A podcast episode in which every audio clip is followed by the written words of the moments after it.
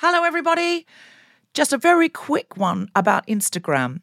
If you're on it, Meta, the parent company, is reducing the number of political posts visible to users on their feed. This is a real thing, not a hoax.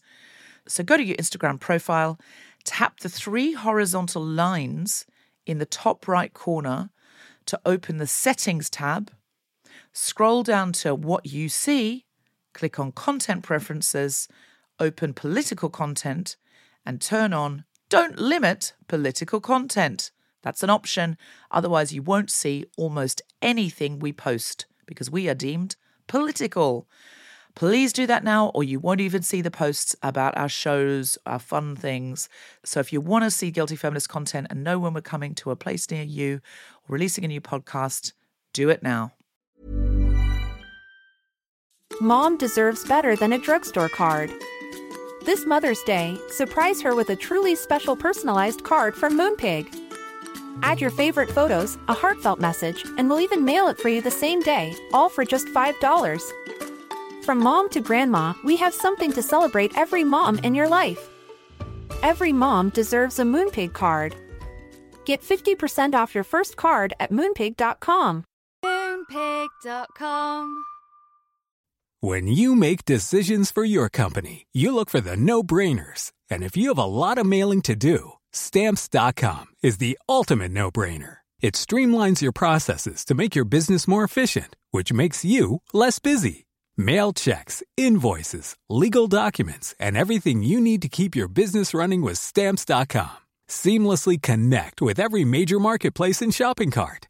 Schedule package pickups and see your cheapest and fastest shipping options from different carriers with rates up to 89% off USPS and UPS rates. And with the stamps.com mobile app, you can take care of mailing and shipping wherever you are. Make the same no-brainer decision as over 1 million other businesses with stamps.com. Sign up with code program for a 4-week trial plus free postage and a free digital scale. No long-term commitments or contracts. That's stamps.com.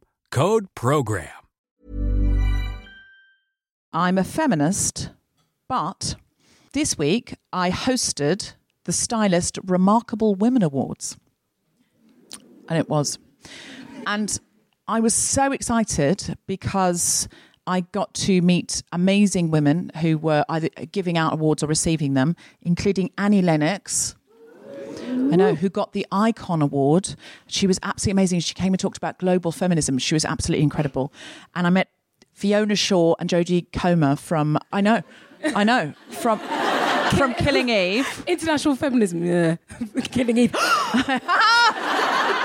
it's so true. It's so true. From Killing Eve. And Fiona Shaw was so nice to me and she was saying lovely things to me. And she was just like the best audience member I've ever had because she sat right up the front and was laughing and saying to people she's really good in front of my face. And I've been a fan of hers ever since Three Men and a Little Lady. Oh my gosh. It's so good. She's so good in that. She's good. And then I talked to her and she said she'd improvised a lot of the dialogue. They just let her say whatever. And Tom Selleck was just like, you say whatever, you're so funny. She's so brilliant And she said she was doing so many Shakespeare's that year. This is veering off this now into bar talk. But um, she said she'd done so many Shakespeare's that year and she was just like in this absolute theatrical headspace. And it was so fun because she just got to go off the leash and say, mighty erection. Um, she was absolutely brilliant. And there were people who we'd had on the Guilty Feminist, like Toby, who does the Black Ticket Project. She won an Inspirational Woman Award, and just absolutely amazing people. Gina Martin, who did the Upskirt campaign. And I was just sort of, I just felt so honored to be able to host that and be surrounded by feminism. But so much more than that, I cannot stop looking at the photos because the stylist stylist styled me. And I got to wear Manolo Blahnik shoes like I was Carrie fucking Bradshaw. Oh my God, they didn't even hurt. They didn't even hurt. And I still Really? can't understand how they didn't hurt. And I got to wear a Hugo Boss dress, which I can't stop looking at the photos because I just look so different in it. I look like a different person. Like it was a Hugo Boss dress, but I look like I could be a model for Next. do you know what I mean? I really do look in that realm. I'm not making that up. I could be a size 12 to 14 model for Next, no question, in that dress, 100%. And then I changed into this white suit with the cape. I'm wearing the jacket of it tonight, Good. but I was with trousers. And I can't stop looking at the photos. Some of the photos, to be fair, in the white suit, I do look a bit ITV. I don't even care.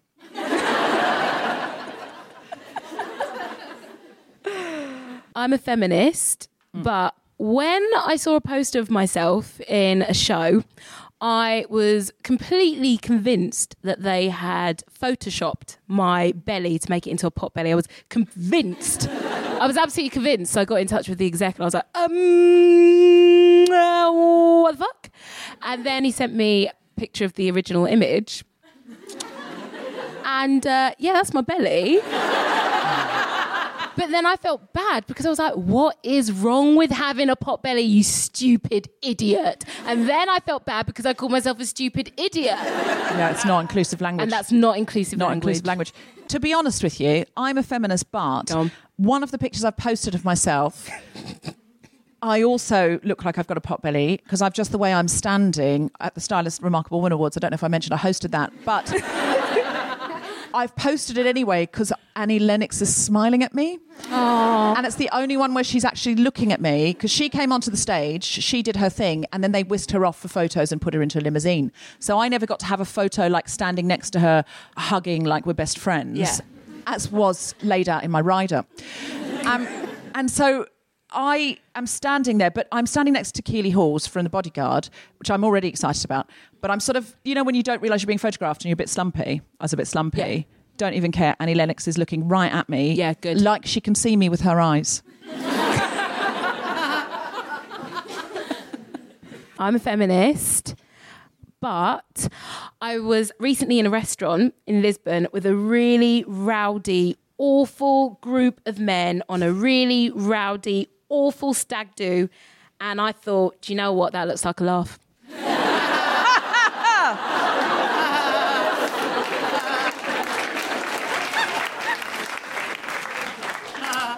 I'm a feminist, but when I come into spaces like we're in now, which is the Sam Wanamaker Theatre at Shakespeare's Globe, I feel similarly. I look back on like the Lord Chamberlain's Men, Shakespeare's company, which obviously only allowed men in, and men had to play all the female parts because women were not yet a thing. I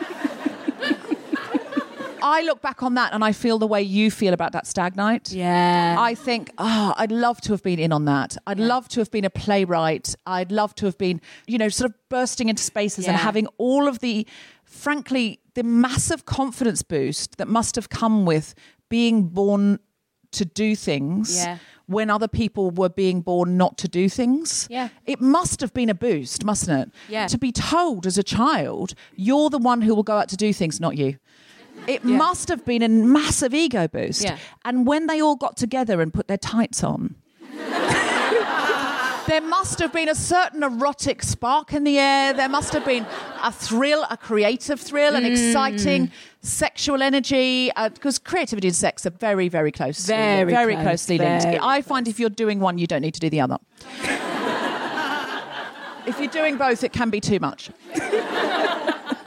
So I feel similarly. I feel the whole world was that stag night. Yeah. Up until about 100 years ago. yeah, we came along, we were like, And, yeah. And I feel now, I feel now, we, the women and some men in this room, including non binary people who have come out to be here tonight, we are that doublet and hose wearing stag night. yes, mate. We take this space for tonight. We own this stage.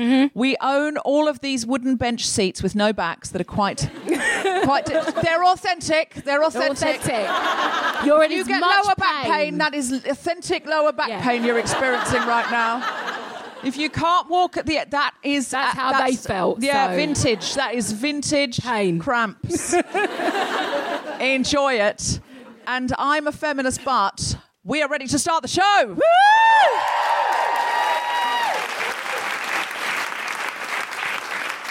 Live from the Sam Wanamaker Playhouse at Shakespeare's Globe in London, the Spontaneity Shop presents The Guilty Feminist with me, Deborah Frances-White, guest co-host Susan Wokoma, and very special guests Adjoa Andoh, Morgan Lloyd Malcolm, Dr. Farah, Karim Cooper, talking about the oratrix. This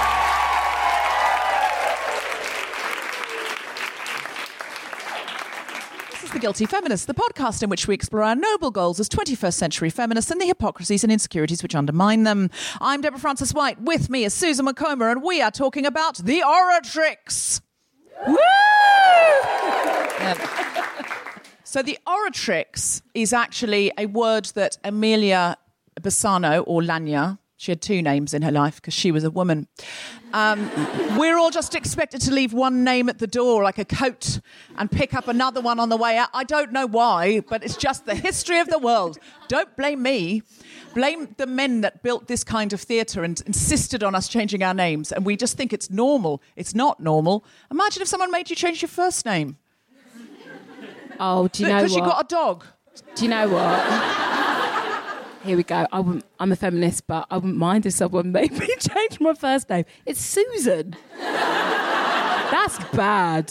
So what's wrong with Susan? I think it's a lovely name. No, no, it isn't. All right. What would you prefer? Do you know what? My little sister, she used to have a fake ID, and on it, she put her name as Chardonnay. And I'm not saying that I would want the name Chardonnay, but there was just something about it. Yeah, there we go. there was just something about the choice that was like, that's a choice, isn't it? Susan doesn't feel like a choice. It feels like my mum just stumbled on it. But Chardonnay's a choice. Do you know what I mean? So we are talking about Oratrix, which is the name that Emilia Lanier slash Bassano gave herself when she was arguing in court. And I think it was a word for a female orator, but it feels like Oratrix. Yeah. Do you know what I mean? Tricks. That's what I wish my first name was. Oratrix, yeah. Oratrix Frances-White. Oh my God. But I wouldn't need the front. I'd just drop the Frances. I'd just be like Oratrix White. Fuck it, I'm dropping the white. I'm just Yeah, Oratrix. Oratrix. I'm like Madonna. Why not? Oratrix. I am going to do a stand-up show called Oratrix. Deborah Frances-White, Oratrix. Oratrix, yeah. yeah it's good, That isn't would it? sell out. It's already sold out. you didn't mention it on the podcast. You are good at marketing. Um, yeah, I need to spend a penny with me, love. She sold it out in the blink of an eye. Now, Susie, I need to tell you this. Sure. So we're at the Sam Wanamaker Shakespeare's Globe Yeah. Theatre, right? Yeah. The reason these microphones aren't amplified is Yes. because they're not allowed to be, and also they don't need to be because look at the acoustics. I know. Just It's bouncing off the ceiling. I It's know. so Elizabethan.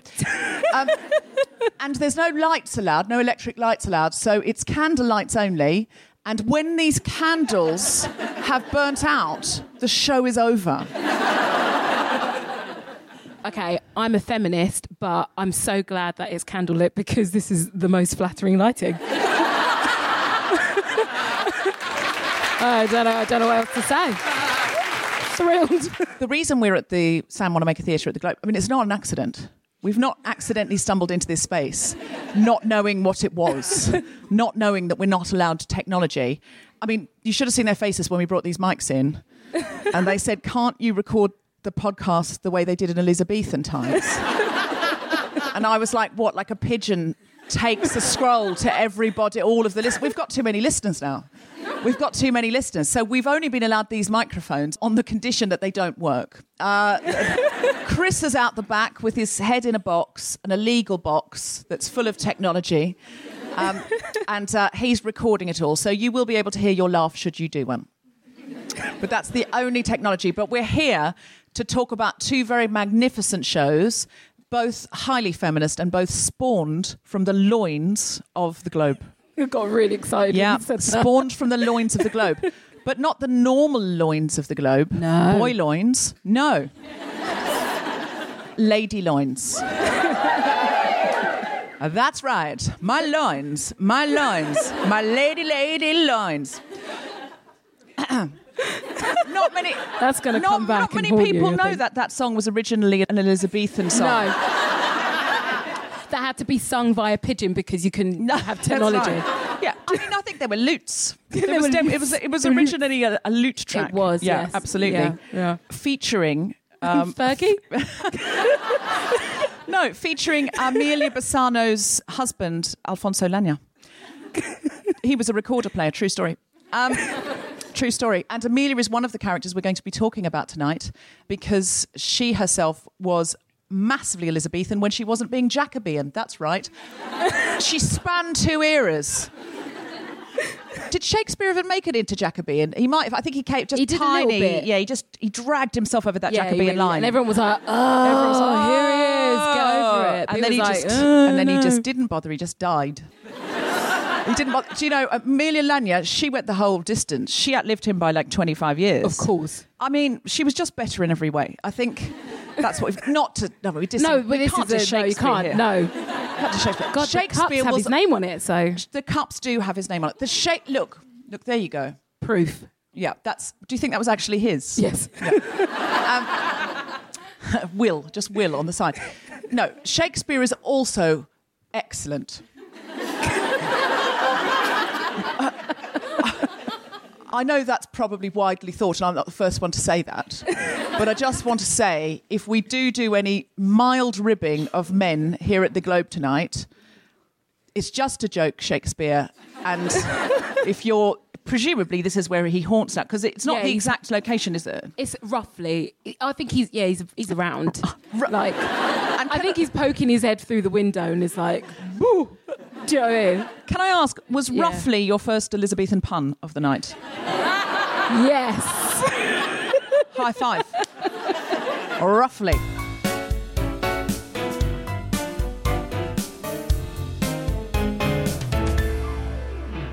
Susan Wokoma is now going to give you some thoughts. I'm going to give you some thoughts. You can give me a round of applause if you Please, like. round of applause for Susan Wokoma. Um, hi guys. All right. Uh, confession. I cannot stand uh, Shakespeare. Um, can't stand him. Full disclosure. This wasn't always the case. I wasn't always a husk of a human. Um, so what happened before I, I can give a damn about Shakespeare? I absolutely loved him, and I remember actually applying for National Youth Theatre when I was about thirteen, and that's a youth company where you go every summer and you do a show and you have a really good time. You had to prepare a classical speech and a modern speech, and I picked Macbeth. I picked Macbeth, and I was like, yeah. I can be whoever I want to be. I can play anyone that I want to be. I'm going to do Macbeth. I can do anything that I want. God damn it.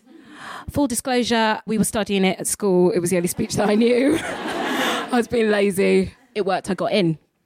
So it's fine.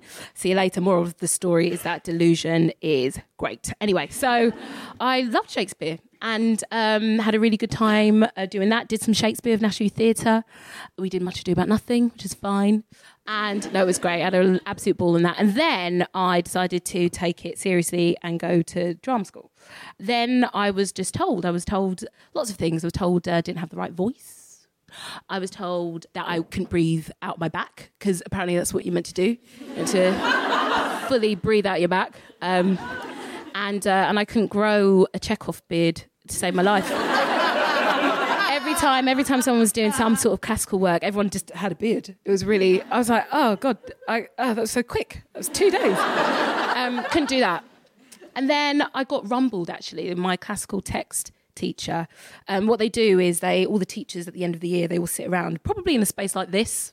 They sit around and they hold up a picture and they go, this one. And then they all give their thoughts on the actor in the year. They don't do that. Um, they probably do. Um, and, uh, and they will discuss you. And then you have one on one feedback at the end of the year.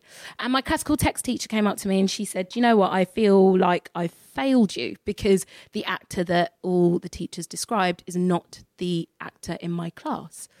And uh, she asked me why. And I said, look, I don't feel very confident. I feel like your classes are for people who can naturally get the rhythms of Shakespeare, are the people with naturally deep, lovely RP voices who can all breathe out their back somehow. They got they got that memo. Um, my mum didn't. I was really honest. It was actually quite an upsetting feedback session because I was admitting that I couldn't do this thing. The next year, we then got given the opportunity to do Shakespeare because that's what you need. Still couldn't grow a beard. And I was given the part of Ophelia, and it's been directed by the same teacher. So she said to me, she took me to one side and she went, We're going to do a little experiment. I'm going to ease off giving you technical notes. And I want you to approach the text how you would any character. So I was like, fine. Um, what the result was was the best Ophelia that's ever been given.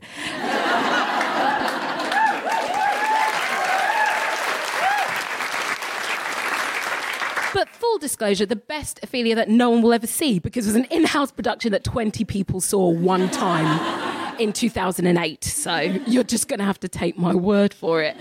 But it was a really successful thing. Of course, there was stuff that I needed to learn uh, with diction, you know, so that you can be heard. There's no point me being on this stage and you not being able to hear me. But we both learned something from that, which is, you know, if you're connected to what you're talking about, then hopefully people get it right at the back. Then fast forward to just this Monday, a couple of days ago, I met a director who'd offered me a Shakespeare part. And I went to go and meet him and I went, Do you know what? I don't know whether I can do this. I'm very scared. I told him all my fears. I told him that I cannot grow a Chekhov beard and you can forget me breathing out my back. And he said, Well, it's actually really funny. I know someone who was in your year at drama school who told me about the Ophelia that no one will ever see and how brilliant it was. And I have full belief that you can do this. So I will be doing my first Shakespeare part in London this year. Thank you very, very much.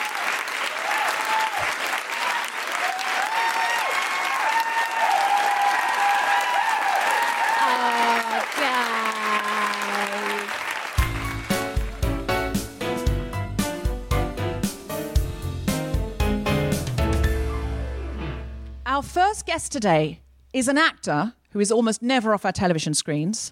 Now, you may know her because she has been a regular in Casualty, in regular in EastEnders. She's been in Doctor Who. You can actually hear her on the Guilty Feminist audiobook, should you purchase it, because she is playing the voice remarkably and miraculously of every single person I interviewed. Um, I'm reading the book, and anytime I'm interviewing or talking to anyone else, she pops in with this. She is a master of different voices. She plays Susan Wokoma in my book.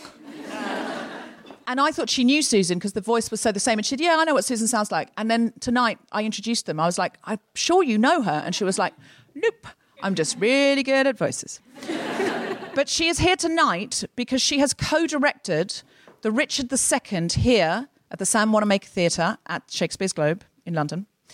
And not only has she co directed it, she is playing Richard II. This.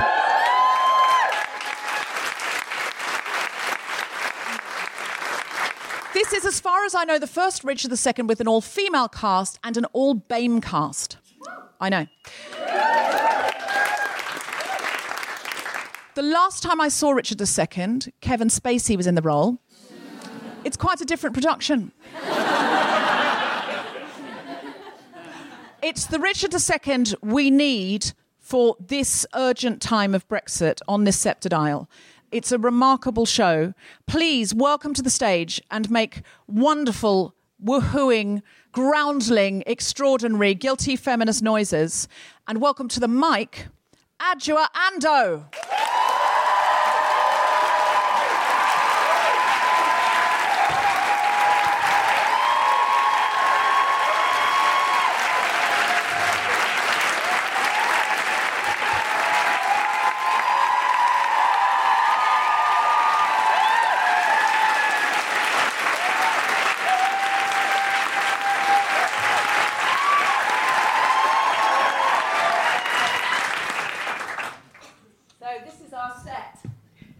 These women you see here, they are the mothers, aunts, grandmothers, loving supporters of all the members of our cast, all the members of our stage management, our fight director, voice coach, designer, lighting designer, because we wanted to have the women on whose shoulders we stand smiling down on us.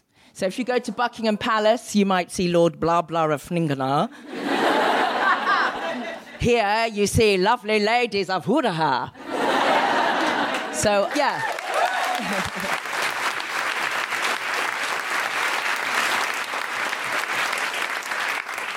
So I came to see Michelle Terry at the Globe about something else, and the something else didn't work out. She said, "Have a look at the Richard II. It's a play about England." She said it'll be on over Brexit. I was like, "Tasty." um, and uh, she said, "Do you want to direct it?" And I was like, "Yep." Uh, and she said, uh, "How do you want to do it?" I said, "All women of colour." And she went, "Right." Uh, who's going to play Richard? I went.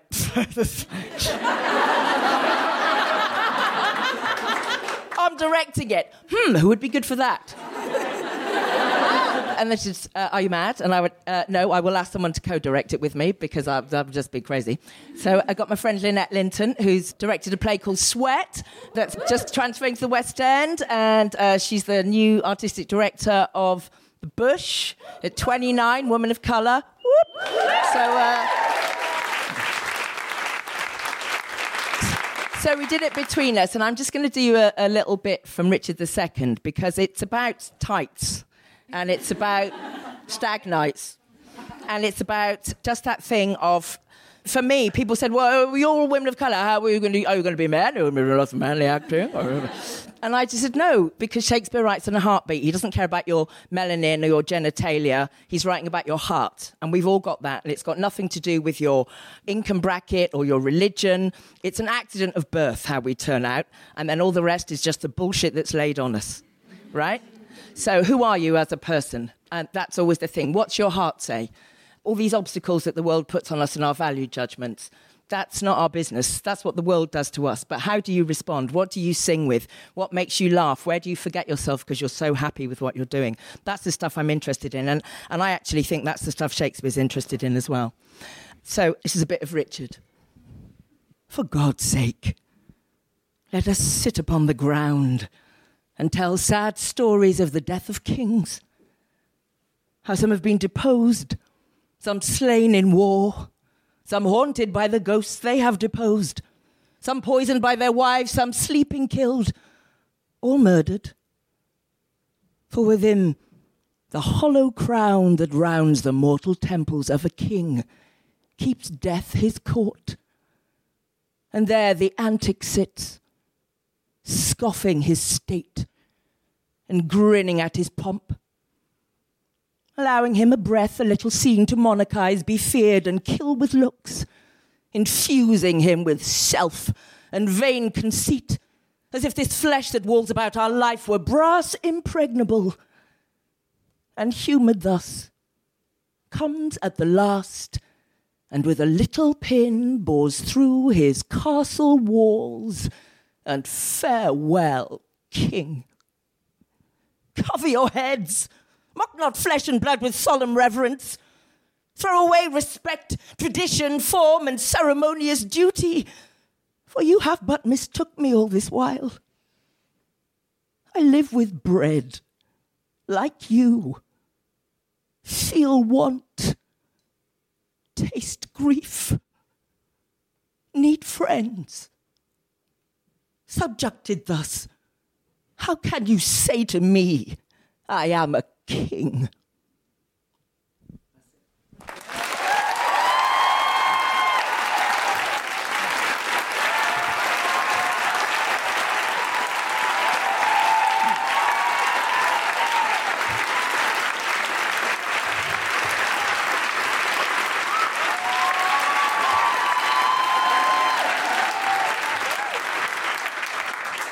So I got, I got a bit dry mouth, I got a bit nervous then. But um, uh, the reason I wanted to do that bit is because I think what happens with Shakespeare is people use him as a tool to beat other people with out of, you know, you can't be in the Shakespeare Club because it's not for the likes of you, governor, or, you know, you didn't go to the right school, or you haven't been correctly educated. And I think that's bullshit.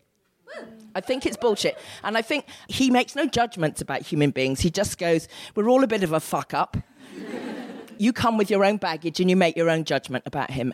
And the thing that drives me bonkers as a human being is being constantly judged for being a woman and being of colour. And I think, you don't know me. I might be a complete bastard, or I might, or I might be really fantastic, but it's got nothing to do with my vagina or my skin. It's got to do with the content of my heart. And so I love that speech because at the end it's like Richard goes, I thought I was born a king because God said, You will be the king. No, it's an accident of birth that you happen to come out of that particular woman's body who was married to that particular man and gave you that status. It has nothing to do with your character or your skill set or what you love or what you're good at. It's just an accident of birth. And I would love to live in a world where we could get beyond judging somebody for this what I call the fleshy overcoat. And we could just live a slower life that means you actually have to get to know someone know if there's someone you resonate with. Maybe you don't resonate with them, but that's cool. There's other people that you'll both resonate with because the quality of our heart is what's of interest. And I think if we could find a way to live like that, we would have such a mellow world, a much more peaceful world, a much more loving world, a much more thoughtful and embraced world. So that's kind of why I wanted to do this play, as much as I wanted to go, Do you know women of colour can do all this stuff? It's not hard. It's not hard, Susan. Shakespeare. do it in your sleep, mate. And that's why I think things like what you guys are doing here with the, with the um, Guilty Feminist podcast is beautiful if it encourages us to be our whole selves, the whole of who we are as a human being, and to fight against anything that restricts us from flourishing, because that's what we're here for, or what's the point?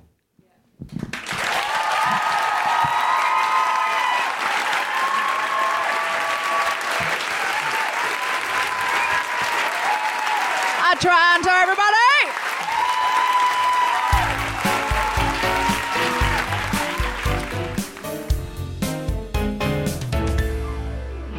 People of the Sam Wanamaker Theatre of the Shakespeare's Globe Theatre, please welcome Deborah Frances-White.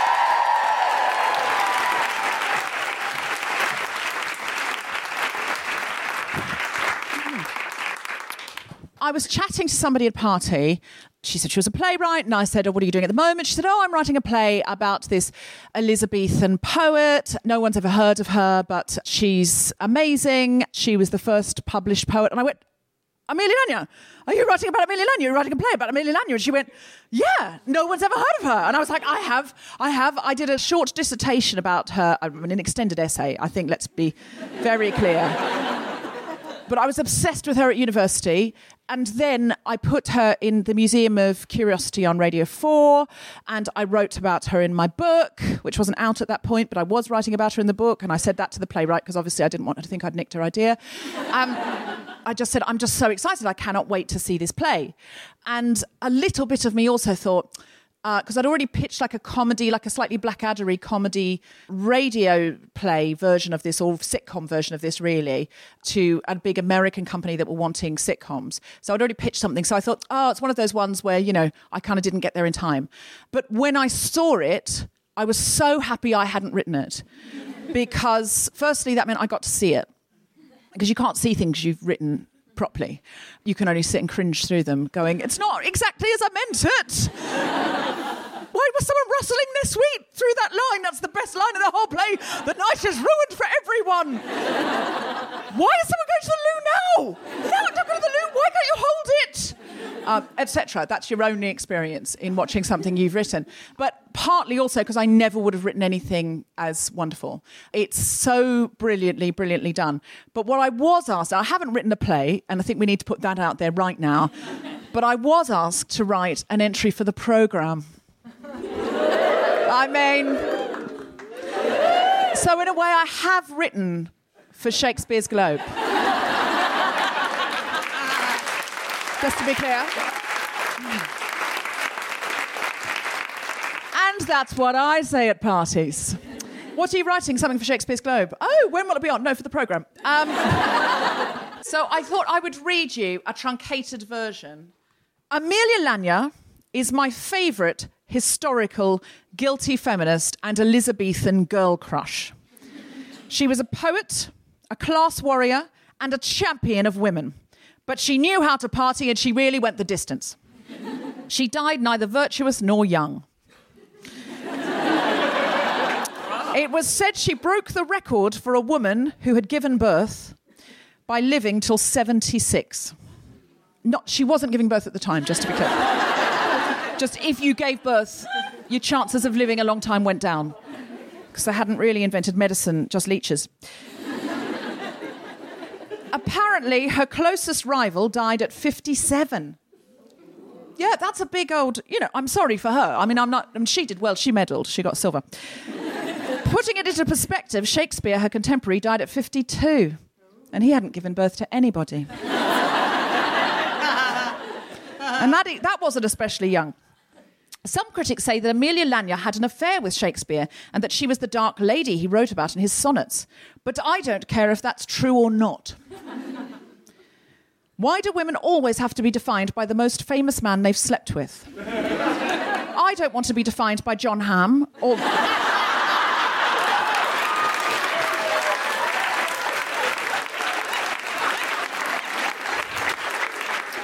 or Jon Stewart or John Oliver. All men, I assume, I will have an important sexual relationship with before I die. I want to talk about Emilia Lanier on her own merits.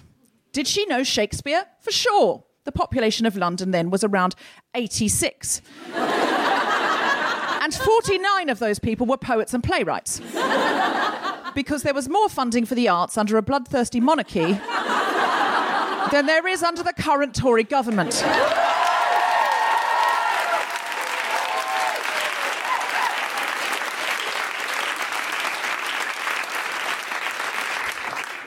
Did they get it on? Probably, because things were really boring before the internet. So people had to make their own entertainment, which usually consisted of word games and sexual intercourse. I'm pretty sure both Emilia Lanier and Shakespeare shagged loads of people. They just didn't go on about it because they both had awesome careers. She was born and christened in St Botolph Bishopsgate in 1569. Now it's near Liverpool Street Station, but then it was where, I quote, foreign musicians and theatre folk lived. Think Stoke Newington. Coffee houses, fingerless mittens, and acoustic lutes. Her father, Baptista Bassano, a hot Italian musician, died of being Elizabethan when Emilia was seven, and her English mother, Margaret, couldn't afford to keep all her children because she was on only twice the benefits single mothers are on under our Tory government. so Emilia was sent into service at a country house called Cookham, owned by Susan Bertie, Countess of Kent. Susan, good name, by the way. Thank you. I'll call her Chardonnay. Chardonnay. Was quite bohemian in as much as she thought girls should be schooled and was educating her own daughters. I like to think Emilia was so charming and witty when she brought in the tea and buns. Susan thought she would be a good influence and upgraded Emilia to the position of student and foster daughter. It was certainly there that she learned writing and languages, and without that, she could never have become a poet. And here's where it all goes a bit Love Island. Emilia became a wag to Henry Carey, Lord Hunsdon. Henry's mum was the other Boleyn girl, and he was said to be Henry VIII's illegitimate son. She was 18, he was 61. I'd like to hear what Nanette has got to say about that. He was also Shakespeare's boss. He became the Lord Chamberlain of the Lord Chamberlain's Men. Will's Theatre Company. Henry gifted Emilia £40 a year, and you could buy a lot of corsets and designer ruffs with that roughly. These were her Hello magazine years, rubbing shoulders with celebrities such as Queen Elizabeth I, Marlowe, Sir Francis Drake. When she was 23, she got knocked up, which was one of the most ill mannered things you could do in the court. Henry dropped her like a pregnant brick. he was he was married at almost 70 after all. Like many women before and after her, she was ousted from all that was glamorous, and he carried on like nothing had happened. Hashtag me too. Um, what's the Elizabethan version of Me Too that we can? you went to RADA. You should be ashamed. it should be I verily also.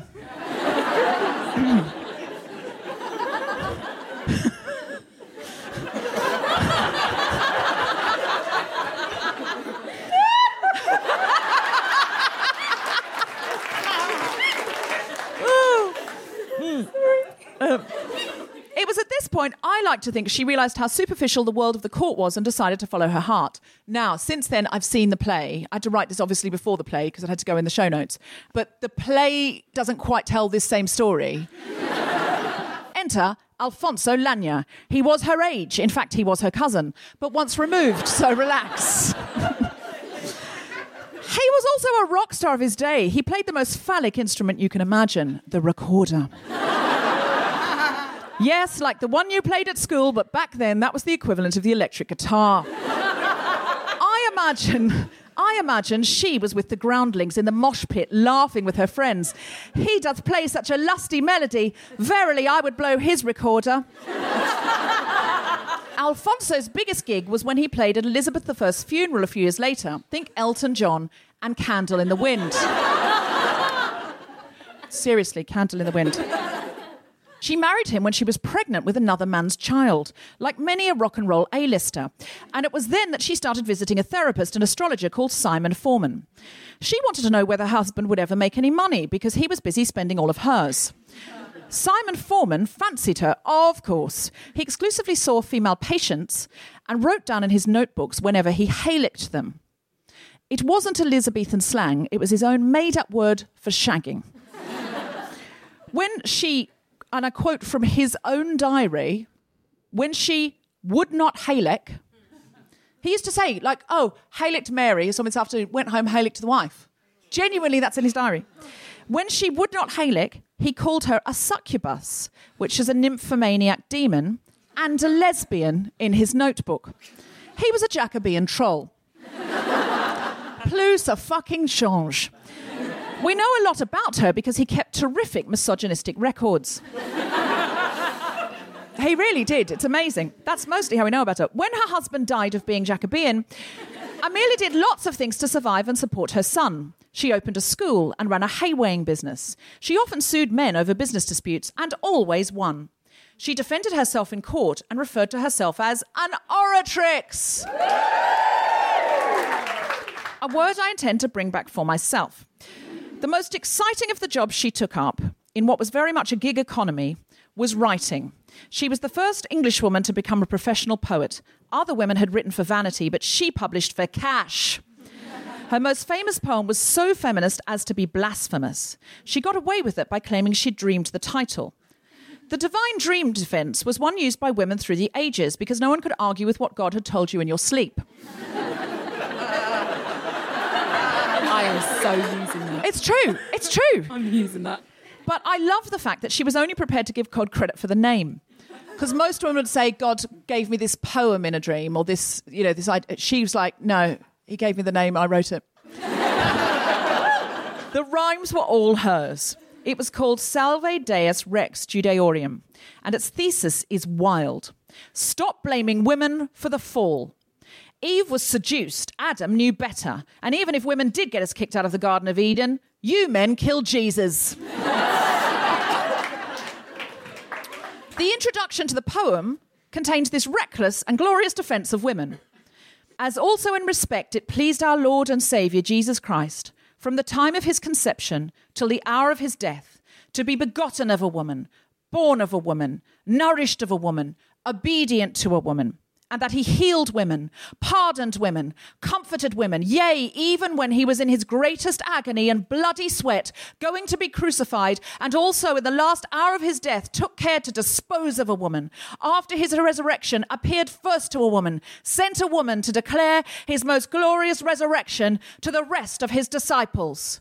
So, lads, if you don't love women, you don't love Jesus.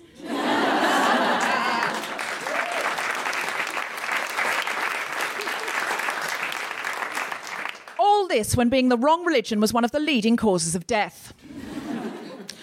what a woman. I drink to Emilia often when I think of how much she'd enjoy the Me Too movement.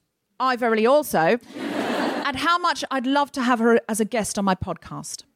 I couldn't be more intrigued and excited to spend some time with her as the globe resurrects her spirit and imagines her into being once more. She is the answer to the question what would have happened to Shakespeare's sister? And Virginia Woolf was wrong. She wouldn't have died in the gutter from syphilis. She'd have been a magnificent, successful poet, businesswoman, and personality. We just wouldn't ever learn about her in school. Tonight, we remember her vividly, and the Globe will make sure we never dare forget her again.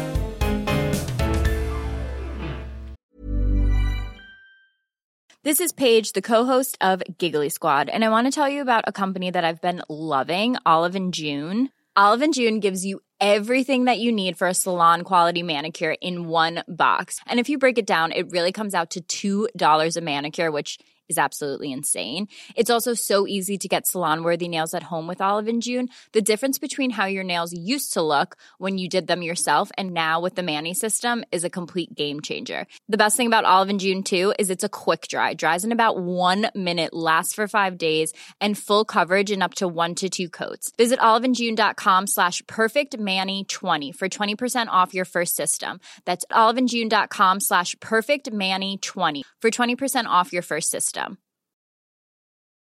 Mom deserves better than a drugstore card. This Mother's Day, surprise her with a truly special personalized card from Moonpig. Add your favorite photos, a heartfelt message, and we'll even mail it for you the same day, all for just $5. From mom to grandma, we have something to celebrate every mom in your life. Every mom deserves a Moonpig card. Get 50% off your first card at moonpig.com. Moonpig.com. When you're ready to pop the question, the last thing you want to do is second guess the ring. At Bluenile.com, you can design a one of a kind ring with the ease and convenience of shopping online. Choose your diamond and setting. When you find the one, you'll get it delivered right to your door. Go to Bluenile.com and use promo code LISTEN to get $50 off your purchase of $500 or more. That's code LISTEN at Bluenile.com for $50 off your purchase. Bluenile.com code LISTEN. We now have two more guests who are going to join. One of our guests is the playwright and screenwriter who brought the story of Emilia to the Globe, the one I met at the party. And that's not how she defines herself, though. Um, and now that show, which when I saw it, it was like, it felt to me like going to feminist church. And I saw it in the Globe in the summer, and I thought, well, it was a good thing the Globe has no roof because it would have come off at the curtain call. Um, and our other guest is the head of higher education and research here at the Globe. She's basically a human search engine. So please welcome to the stage playwright Morgan Lloyd Malcolm and Dr. Farah Karim Cooper. Hello. Hello.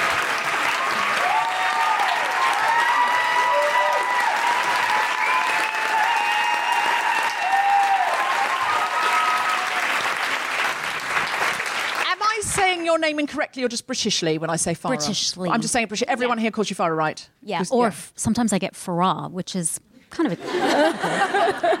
Sounds a bit like then Yeah. you're in the Disney Aladdin. exactly. Yeah. Okay, so this is a very exciting time for Shakespeare's Globe, I think, because there's a lot that is very traditional about the Globe when you come in. The exciting thing about it, and we have a lot of international listeners, so in case you don't know, the exciting thing about the Globe is it is a complete reconstruction of Shakespeare's Globe, brick for brick, measurement for measurement.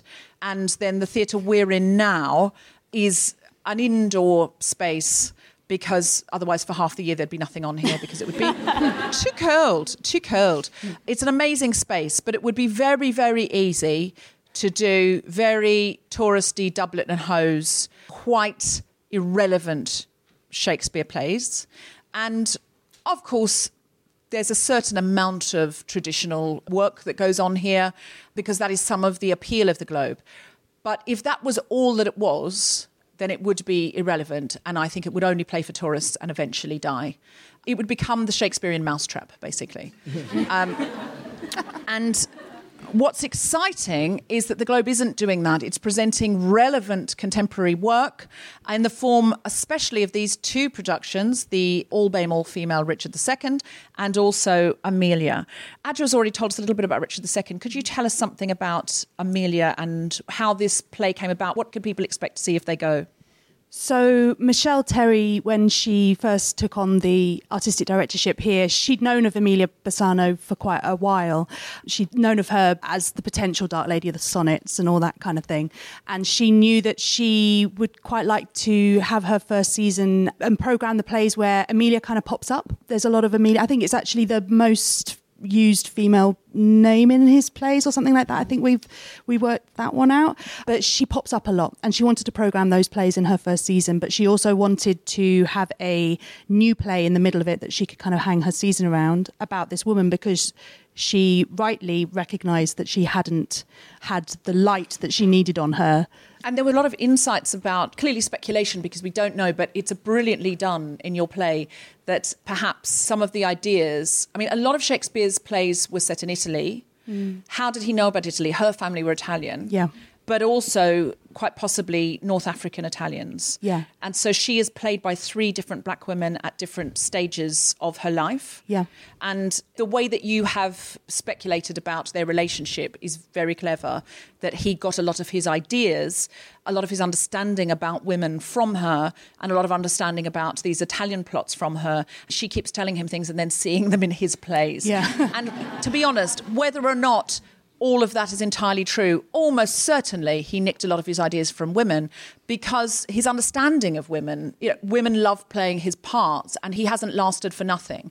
And men nick stuff from women all the time. Mm-hmm. So sometimes, whether or not something is factual is not relevant. It's true whether it's factual or not. Yeah. The, the thing is with history. Not in a Fox News way. you know what I mean? You know what I mean? There's a greater truth. Sometimes you have to change the facts to give a greater truth to an Yeah. audience. Mm-hmm. Is our play fake news? I don't know. No, no, but you should, no, no. You, it's fine to do that if you're fictionalising something. It's not fine to do that if you're a journalist. Just to be clear.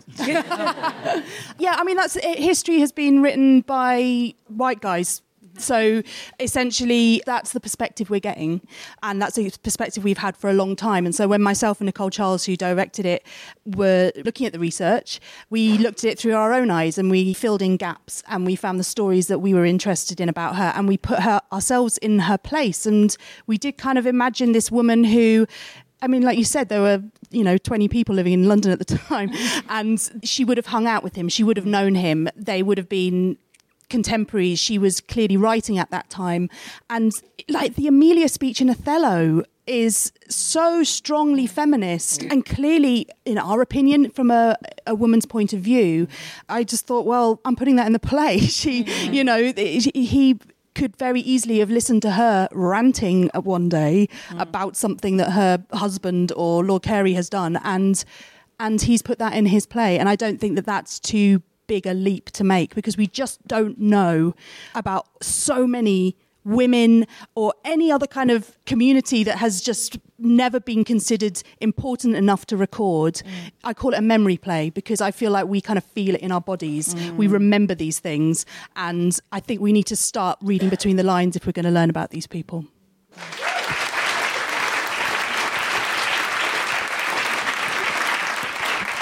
What I love about the play is how many good jokes there are in it. Um, it's a combination of sort of the heart of Shakespeare, the wit of Blackadder, and the feminism of Maya Angelou taking you to church. It's really a remarkable experience, but it gets me inside and it lifted me up and it sort of carried me on a wave for some weeks after I'd seen it, which is what great theatre should do. And I feel similarly with Richard II, sometimes you go and see Shakespeare and you do fall asleep a bit, don't you?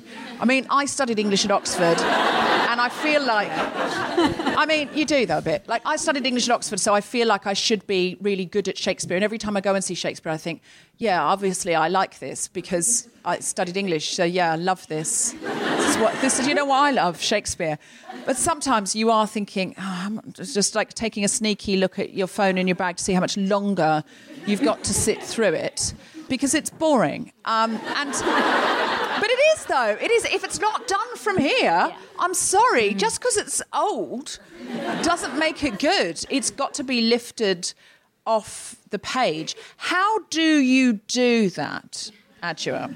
Well, so okay, so uh, I spent about five months cutting the text. That's what I did. Just sitting there cutting the words of a white man, with leaving them on the floor. nail scissors. With no, no, no, no, no. I spent time cutting the text because I wanted to do a version that doesn't assume that you know anything about the history of what you're watching. Mm. I wanted to do a version that was exciting. That, frankly, for this space, didn't run longer in halves. The first half, no more than one hour 20 Mm-hmm. You want to sit longer on those benches for more than an hour and twenty minutes? No. If you get to the last scene, you're thinking, God, this is marvellous. I'm sure it's marvellous, but basically, my ass is numb and I need a piss.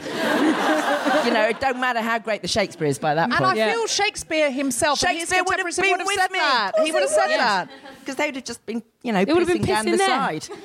So Did the we groundlings, do that did now, the do groundlings we? pissed on the side? Of course they would. Yeah. have done. Yes, they were doing everything. They were shagging, they were buying things, they were doing everything. I mean, that's Buying why you had to have so much action to keep their attention on Yeah. the stage. So it was sort of like a sort of a live Facebook slash eBay space. Or yes, Just come along and be Moist. like, do you, do you want Tinder my space. moist and cashy. slash Tinder space? Yeah. Do you want my chicken? I've got a chicken for sale. Yes. Oh, would you like? I can roast it in the corner. Come over it. Never mind the Duke of Anjou. Come over here. Yeah. Yeah. Yeah, I can't stand the Duke of Anjou. No, he gets on my nerves. He blanks Oh, me. He always honestly. pretends he doesn't know who I am. So rude. Um, it's like he does know. He does know. So you have So- to. You have yeah. to, and you know, make it dynamic. And Sha- it, it, I think Shakespeare's fantastic, but you have to not be reverential. Yeah. Just to go, it's a good banging story. Let's see what everybody Mm. thinks and what are they doing and who do you love and who do you hate and all that sort of stuff. And don't go too fast so people are like, uh, I- I caught one word in Yeah. seven there. Yeah. I feel the same about Shakespeare as I do about the opera. It's hard for me to understand why it's seen as sort of elitist. Well, if you look at the plot, Mm. especially in comic operas and comic Shakespeare, it's like an episode of Two and a Half Men. Yes. It's like, it's like and it honestly, or an episode of Frasier where, oh, I was dressed as a boy, but you didn't know I was dressed as a boy. Yeah. What? And Or then like- people coming in and like out. People, they've got like they're dressed like jokes. a they're a donkey. It's like and, and you've got fairies and shit. And then this is when you see people say mm, the, mm, the, the, that bit. You're like, shut up. There is a donkey. Yeah. Someone wasn't a donkey and now they're a donkey. Mm. There's a donkey. There's a bear that comes out. It's like that is hilarious and that is brilliant. But it's when people sort of try and steal the joy out of it. You just Mm. think, why? Sitting with your arms folded, leaning back, and saying, most of my experience with Shakespeare is walking out with middle class people in the interval saying, I mean, I thought her Ophelia was really quite good. I thought, I mean, do you know, it wasn't what it wasn't. It wasn't an intellectual Ophelia, but it was a visceral Ophelia. Like, in what, what, what you're saying that in the most intellectual. There's nothing visceral about you. You haven't been visceral since you were coming out of the birth canal. You- are you fucking serious? You don't get to judge what's fucking visceral, man. And then apparently, I've ruined a night at the RSC again. Um, uh, by saying that loudly. But Farah, you're here at the Globe. You're the higher education and research head. So you're presumably trying to get young people in, new people who wouldn't necessarily feel that they are entitled to come into a space like this. How do you feel about these things? Well, I mean, I think Shakespeare would be really surprised about all the reverence, actually, because that started in the 18th century when Shakespeare became sort of what I call bardified. And he was sort of placed on this pedestal. And we have this image of him in this sort of puffy shirt in some attic with a quill. Mm. But that's not how playwriting worked in the 16th century. It was really collaborative, mm. people getting their hands dirty. You know, they were working in Southwark. It was a place of Well, darling, manufacturing. darling, they were south of the river, and it was very, very dirty. Yeah. And it was. It was. It was marshy and dirty, and it was. Um, yeah, shaggy. shagging. Yeah. And it smelt, and people were not as polite as we assume that they no, were. but it was They couldn't have been. hugely creative. It was hugely creative, and people worked together. And uh, as you say, there weren't huge amounts of people living in London, but the population was increasing all the time. And what people don't tell you is that there were more than just white men in London. What? There were, What? Yes. yes. there were. you lie. Yes. Okay. yes. All right, we're going to have to Yeah. close the show down now because that's that's no. So there was this very creative space, but most of the people who were invited into the creative space, if not all of the people, were white men. Yes. Well, we don't know that. I mean, we mm-hmm. know that boys between the ages of 12 and 21 played the parts of women because women weren't allowed to perform on stage or it wasn't customary, but there was no law actually preventing them. And there's oh, I a lot of was re- James II who said that women could perform because, first of all, he thought he was turning boys gay. Yeah. And one night he went to the theatre and there was an unscheduled break and he had to wait because somebody playing probably Ophelia suddenly realised he hadn't shaved. Mm. And so they had to stop the play while the leading lady had a quick shave. and James II was like, Oh, I'm sick of this shit. Let women do it. Most of us are shaving. you cannot grow a Chekhovian beard. No, I can't get arrested getting that beard. Wait till you get to your menopause. You'll grow an even.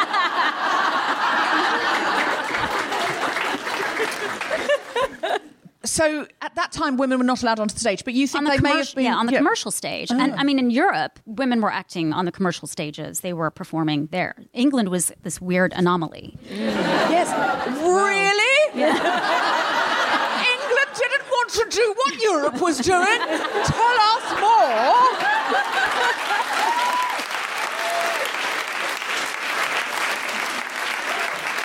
It's true that women who wanted to act used to go to Europe to act, isn't it? They uh, used to leave and go there. Potentially, yeah. Yeah, someone was telling me they were writing a piece around this that women would often leave and just go, "Fuck this, I'm off to Paris." Yeah.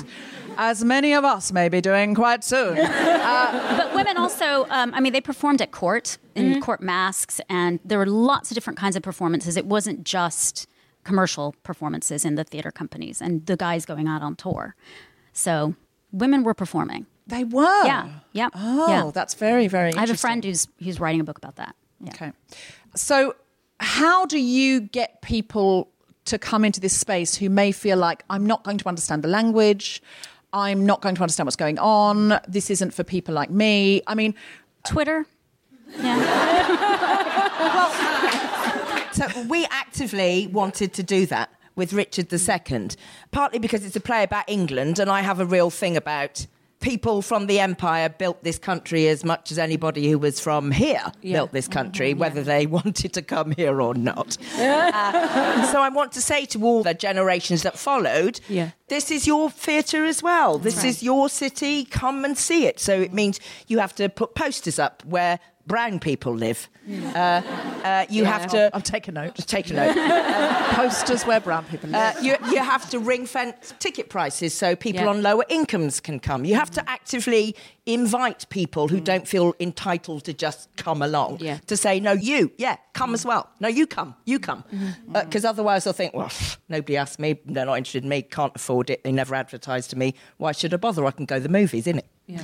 So And it's important we do because Shakespeare at the time and his contemporaries were basically television. They were making television. They were the ones trying to entertain ordinary people and keep them in for a binge watch. You know, like because it, was much longer then if you were going to bother to come out, and there was nothing else entertaining. There was nothing entertaining happening at home, so people came out to hear the story hmm. and to be entertained. So we need to co-create it as that kind of space again. Yeah. Do you work with Tobi at the Black Ticket Project? She okay. So I'll put you. we, in touch. no, we were in touch with Tobi. Oh, we're Oh, with great. her as well. Absolutely. Yeah. Oh, great. Amazing. Yeah. She gets free tickets to young black people and says, This is a free ticket. Come with me to this place and brings people into the building who just feel unentitled to the Do you, know, do you know what is so interesting about what Tobi's doing? Is that I thought about when I first started going to the theatre, because I'm from South East London, we came here on school trips.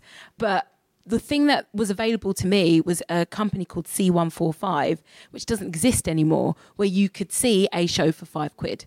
And that was the way that I first went to the West End and saw like a big, massive musical. I think I saw the producers or something like that. There's so many initiatives that actually did exist that don't anymore. I remember the access that I, once I realised where these places were, the access that I got. And so what Tobi's doing is absolutely tremendous because actually those government initiatives don't exist Well, anymore. uh, one of the things our department does is put on a large production of a Shakespeare play like Romeo and Juliet right now, and it's free for students, 14 year olds to 16 year olds, and uh, families as well come along. So it's on right now. I mean, that's about access and getting people in the door. And so if you're listening to this, take note that these things are available. What are the lowest price tickets if you're just calling in as a punter and you're not doing a scheme for Richard II? Do you know? Somebody's waving their hands at me. What? Ten. Ten. Ten So you can get it, and this theatre is very intimate. So wherever you're sitting, you will be. You We're will looking feel at part. you. Yeah. yeah, yeah. yeah. Absolutely. Ad will be able to see you wherever you're sitting here, and you can get a ticket for a tenner. And if you can come down to London, I mean, there's brilliant theatres all over this country doing this kind of work, but if you can come down to London for a couple of days, you could actually see Emilia, that has now gone into the West End, and Richard II. So it would be Yeah. kind of worth coming. And Romeo and Juliet. and Romeo and Juliet. So you could do it three for.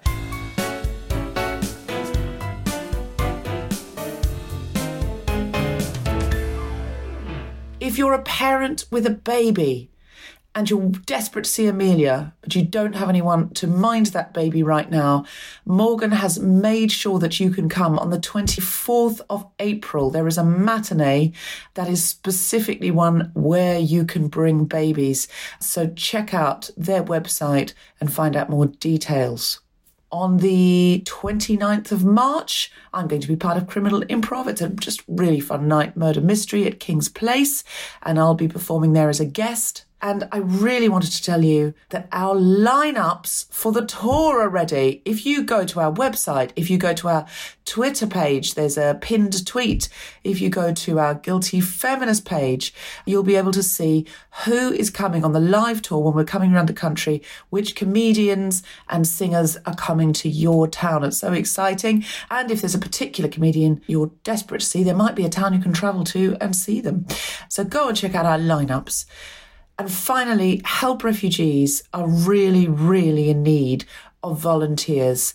If there's anybody who's thinking, oh, I might be able to volunteer, I might be able to go out and work in the kitchen or uh, help with donations, distribute uh, sleeping bags and tents, or work on the info bus and connect people with internet and legal information, or go and teach on the school bus, anything like that that you can do help refugees really, really, really need your help right now. So please go to helprefugees.org and see if there's anything you can do short or longer term. Thank you so much.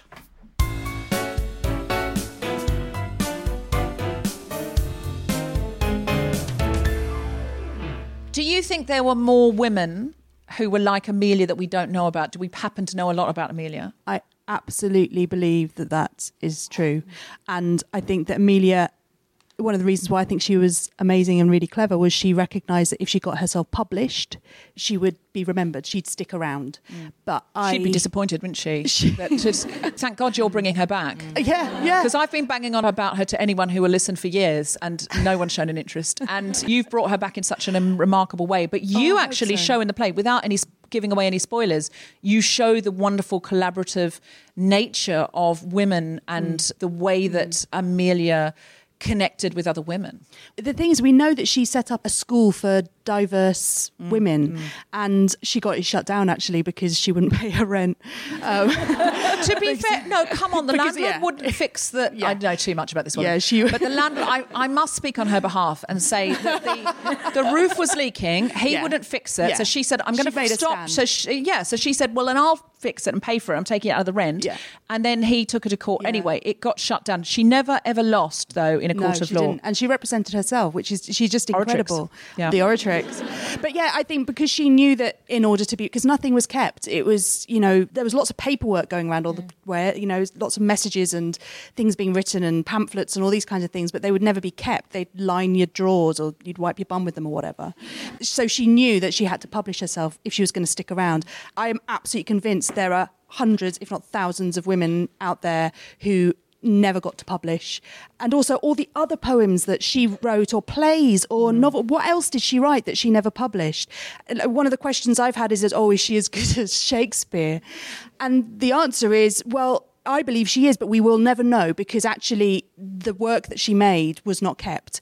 And what else did she write that was as stunningly beautiful and probably even better than Shakespeare? We will never know. And uh, how many other women out there are we missing? And is it historically accurate what you depict in your play about the? And maybe I should ask Farah as well because you're meant to know that, Farah, aren't you? Uh, when she's working with other women and they're kind of coming together as a collective, is that something you know or something you surmise? So, what we depict in the play is a thing called a scriptorium, which is these places where you would go to get your things written. There would be men sitting there writing things, letters and contracts and all these different things for you. And we went to the researchers and said, Do you think it's possible Emilia could have made one of these scriptoriums and with the women that she's taught set one up with women. And they said there's absolutely zero evidence for it but why not?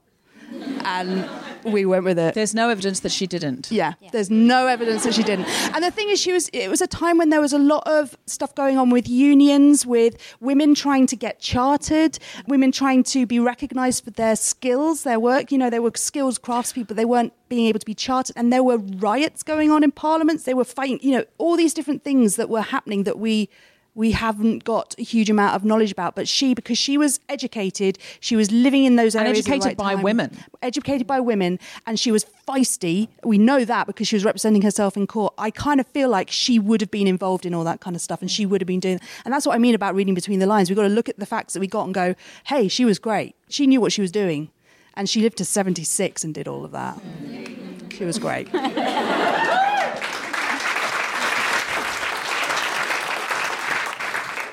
if you go and see this play, and I really hope you do, and I hope it tours, and I hope it tours internationally. I hope there are other productions of it around the world. It is a remarkable piece. Expect something of a rock concert uh, in its field. Don't think, oh, I'm going to the theatre, I have to sit primly. I saw it on the press night when it was at the Globe. It's now in the West End. But there was so much kind of cheering throughout and almost like like church. The only way I can describe it is like, you know, when you, if you've ever been to or seen depicted a Southern Baptist church in America where people shout out things like preach, um, just spontaneously, it was a bit like that. I was surrounded by amazing black women who were just shouting, I hear that, sister. And I was like, I've never been to the theatre and felt and that felt entirely right. It felt just normal. It didn't feel like, oh, at the theatre, why you speaking? Um, it felt completely like, and the audience were just going into cheers. And at the end, it was like I cried because everyone stood up, like just everyone stood up, and they were just shouting and screaming and cheering. And, and it didn't feel like the theatre, it felt like a rock concert. But that's when you're telling a joyful and it's a story of joy and triumph and also sorrow and uh, marginalization, as all stories of women are. But it felt like I was taken somewhere, and it felt like I was also sort of crying for myself as well, and the other women that I know and love, in a sort of magnetic chain to Emilia. And it was actually when she sees her book published for the first time, and it was the same week that I just got my book published for the first time, and I'd held it in my hand, and I just I felt so connected to her, and she appears in my book as well. So if you go, please go expecting an experience and not a trip to the theatre. And I would say the same about Richard II. Come to be part of the space. Come Make noise. We like noise. yeah. Is there anything else you would like to tell us, Adjoa, about Richard II? Is there anything we should know? We're on stage on the night we're supposed to Brexit. I can't imagine what that's going to be. I mean, I mean, I will be stabbing myself in both eyes, obviously, um, throughout the performance. Oh, so it'll be worth seeing for that. But um, yeah, um, the actress who plays the Queen, Leila Farzad. So you know, we've got actors from Pakistan, from India. The designer is Iraqi Iranian. One of the actors is Iranian. We've got Africans and we've got West Indians and you, you know. Chinese and Filipino, and we've got people from everywhere, and you just want to go. Everybody comes on the stage and they just share the story with you, and it's a conversation. And there is something about that magical thing that happens. It's, it's why you cried. There's something chemical that happens if it's done well between the audience and the people on stage, and you all go on that journey together. And we can't do it on stage without you and you can't watch the story without us. And we need each other. And for me there is something about that's how we should be living our lives. And you know we've had people saying well your queen's remarkably feisty. I mean the, the women in these plays are usually very you think that's because we're telling the story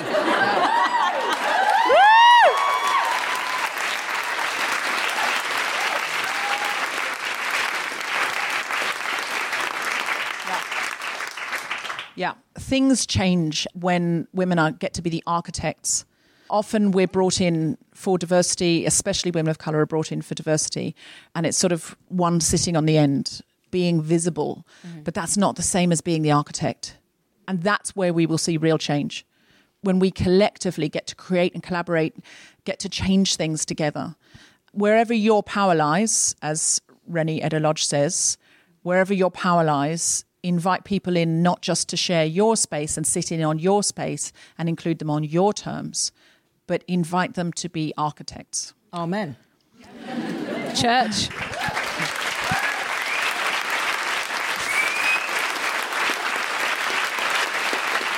Farah is there anything else you'd like us to know as a higher education and research expert here? What would you like us to know? what guess- do you want us to take away? Yeah, what I want you to take away is the story of London and England and Europe that's been told for the last 400, 500 years is kind of a lie because, um, you know, there's been a huge. Well, just in that, there's been a huge, there's a huge amount of research being done now about the presence of people of color and women of color in and around the city, skilled workers, as well as people who were, as, as one of the books says, illicitly brought into the country. People of color arrived with Catherine of Aragon because of her Spain connection. And that has been erased from history. And so when you have people of color on stage performing Shakespeare, that's absolutely right. Mm-hmm. Yeah. Also, there's a possibility that Emilia was Jewish as well, or Yes. had some North African family, some Jewish family. Yeah. And so we want to celebrate that Yeah. as well at a particularly difficult time for both Jewish people in this country and for black people in this country. And it, Our fight director is Israeli. Boom. of course she is. Of course she is. Um, and the candle maker uh, uh, is telling us now we've got to end this show. Um, could you please just tell us exactly where and when we can see your show? You can see Emilia at the Vaudeville Theatre on the Strand. And I just want to say it's an all female cast, but it's also all female creative team and backstage team. And that's really, really great. Yes.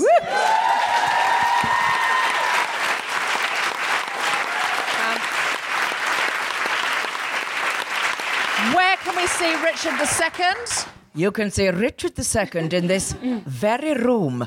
Um, so that's at Sam Wanamaker Playhouse. We're on in rep with Edward II. We're on till Easter Sunday, the 21st of April. Please come and see it. And similarly, women of colour backstage, on stage, playing the music, everything, looking, peering down at you from the grannies. Um, yes, please, please come along. And just can you point to your grandma, please, Adjoa?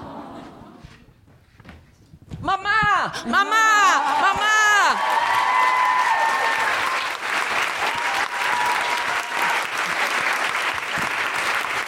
She is very beautiful.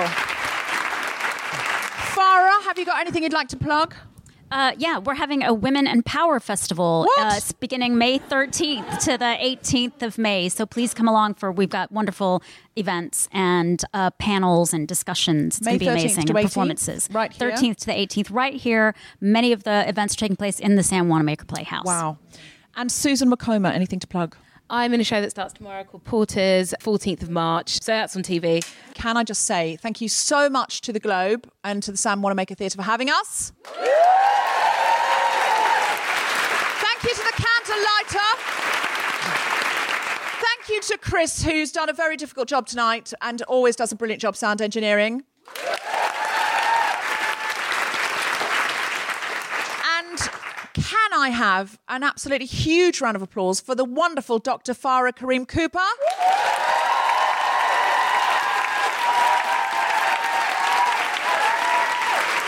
The Dr. Frankenstein, if you will, who breathed life back into my Elizabethan girl crush, Emilia Lanier, Morgan Lloyd Malcolm.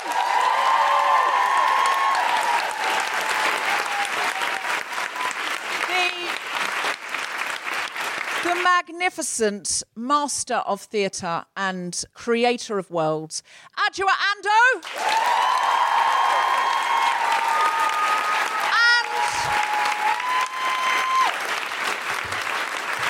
She's been too busy being busy successful recently, so she hasn't done many Guilty Feminists, but one of my favourite ever co pilots, Susan Wokoma!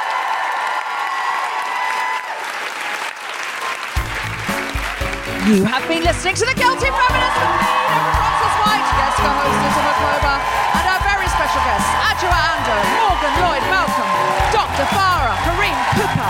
The recording engineer was Chris Sharp, music was by Mark Hodge, the producer was Tom Salinsky for the Spontaneity Shop. Thanks to Matilda, Claire, and everyone at the Globe, as well as all of you for listening. For more information about this and other episodes, visit guiltyfeminist.com.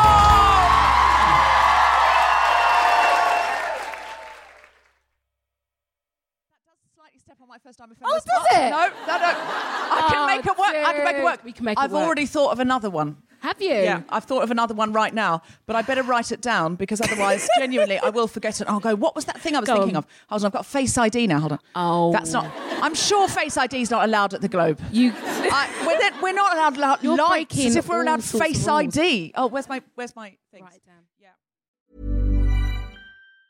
Planning for your next trip? Elevate your travel style with Quince. Quince has all the jet setting essentials you'll want for your next getaway, like European linen, premium luggage options, buttery soft Italian leather bags, and so much more. And it's all priced at 50 to 80% less than similar brands. Plus, Quince only works with factories that use safe and ethical manufacturing practices. Pack your bags with high-quality essentials you'll be wearing for vacations to come with Quince. Go to quince.com slash trip for free shipping and 365-day returns. Hi, I'm Daniel, founder of Pretty Litter. Did you know cats tend to hide symptoms of sickness and pain? I learned this the hard way after losing my cat, Gingy. So I created Pretty Litter, a health monitoring litter that helps detect early signs of illness by changing colors, saving you money and potentially your cat's life. Pretty Litter is veterinarian developed, and it's the easiest way to keep tabs on your fur baby's health right at home. Go to prettylitter.com and use code ACAST for 20% off your first order and a free cat toy. Terms and conditions apply. See site for details.